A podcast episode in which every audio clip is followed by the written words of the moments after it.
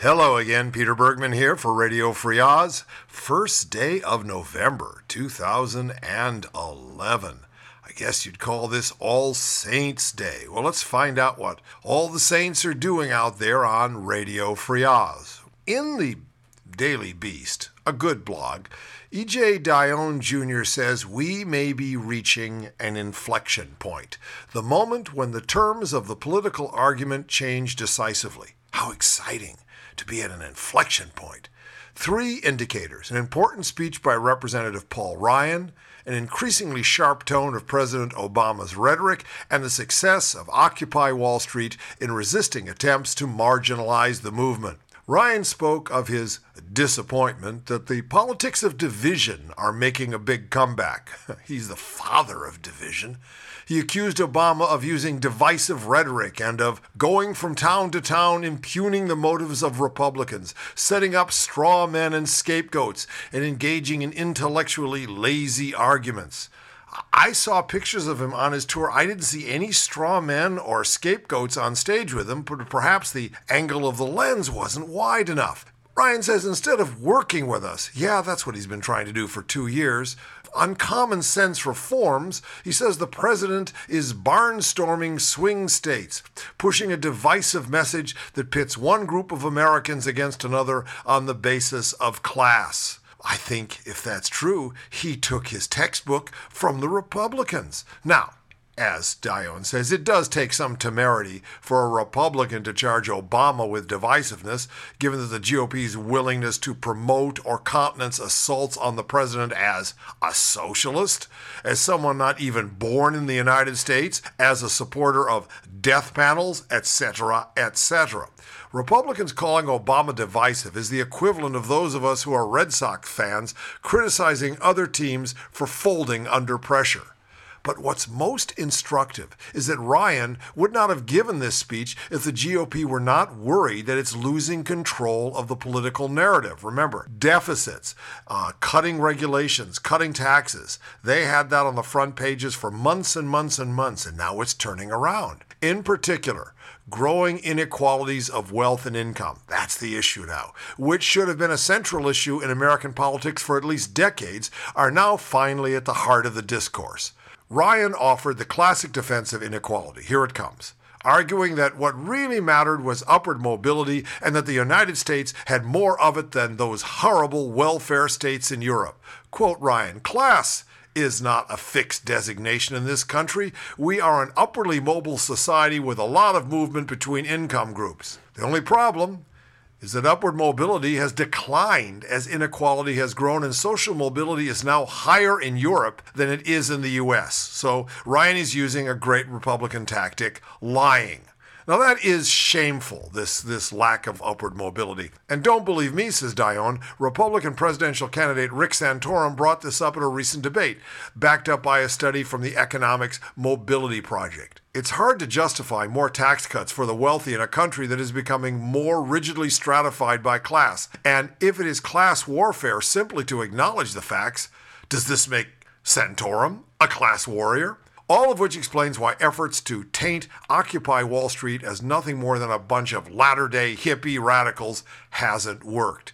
It's also why Obama, by sharpening his arguments about what's fair and what's unfair, has finally stopped his slide in the polls.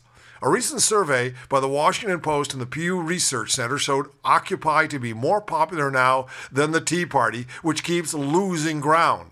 The poll also showed that these two movements are quite distinct. They are not part of some generalized protest. Only 10% of those surveyed supported both Occupy Wall Street and the Tea Party. And as Dionne's colleague Greg Sargent has documented tirelessly on many of the core issues, if favoring higher taxes on millionaires and believing in a more even distribution of income and wealth, public opinion strongly supports the anti Wall Streeters. Well, that's good news. Let me tell you something there, Mr. GOP. If you think you're going to bring us back talking about deficits and how if we get rid of like asbestos regulations and send three year olds into the mines, we're all going to get rid of this big double dip. Well, let me tell you, buddy, everything you know is wrong. Hey, honey, why don't you come up to my hotel room and let me show you my 999? Oh, poor Herman Cain. We don't know if these um, allegations are true, but he certainly is changing his story. When initially confronted and asked by a reporter, Have you ever been charged with sexual harassment?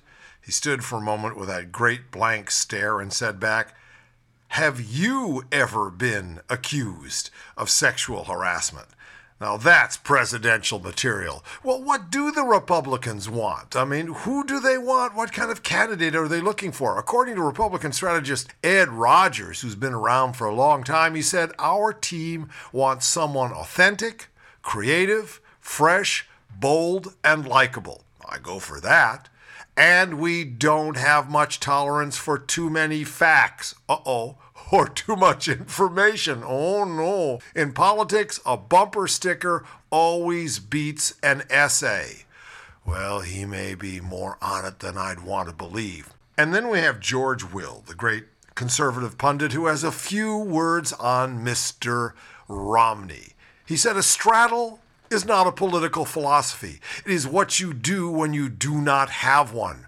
Romney, supposedly the Republican most electable next November, is a recidivist reviser of his principles who is not only becoming less electable, he might damage GOP chances of capturing the Senate. Oh, we can only hope.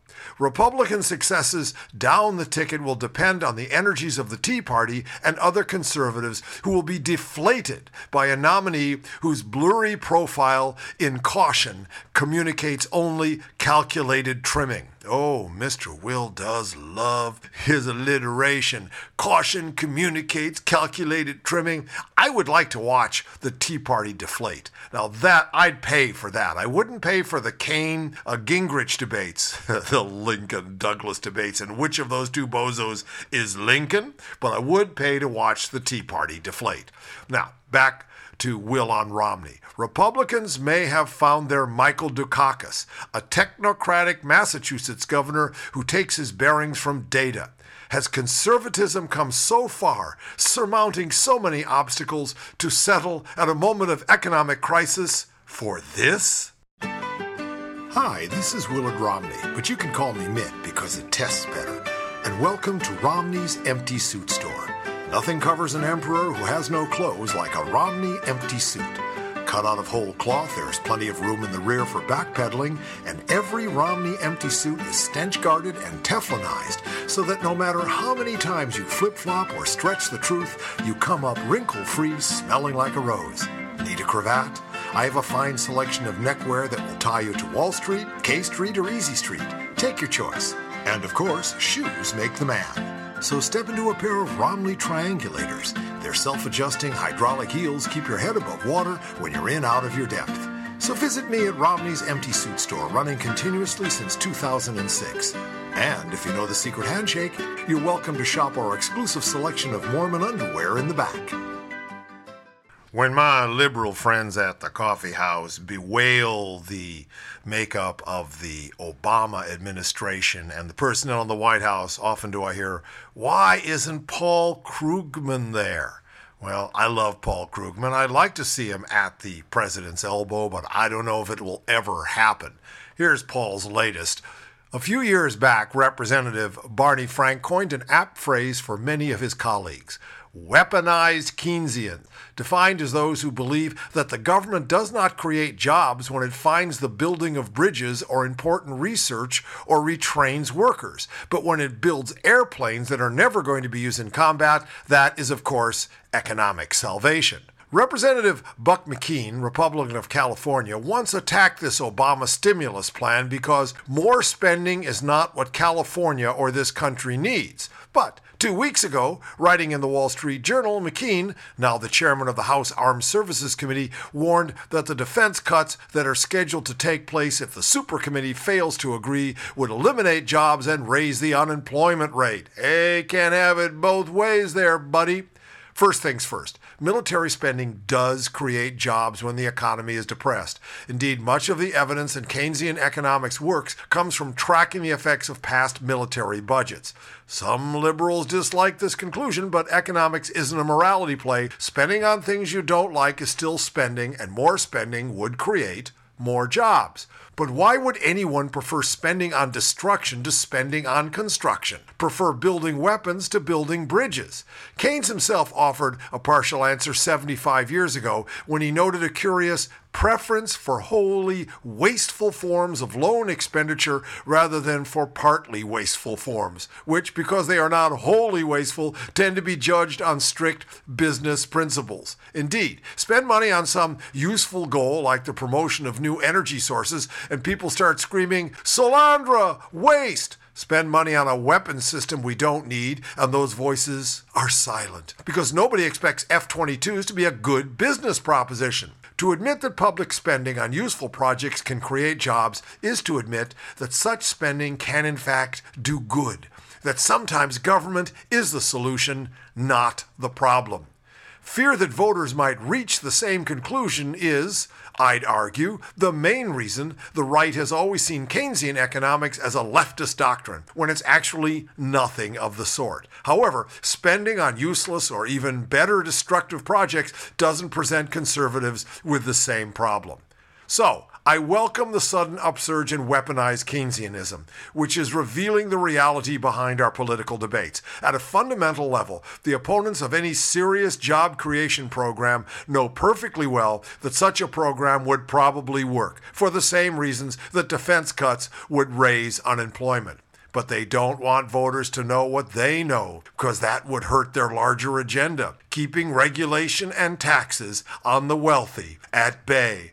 Oh my, watch out. Here comes that 0.05 raise in our taxes. I won't be able to gold plate the handles on the John in my second yacht. You don't think that scares the wealthy? You don't think those kind of conversations are going over 8 to 10 or 15 dollar martinis at some swish bar? Well then, my dear listeners, everything you know is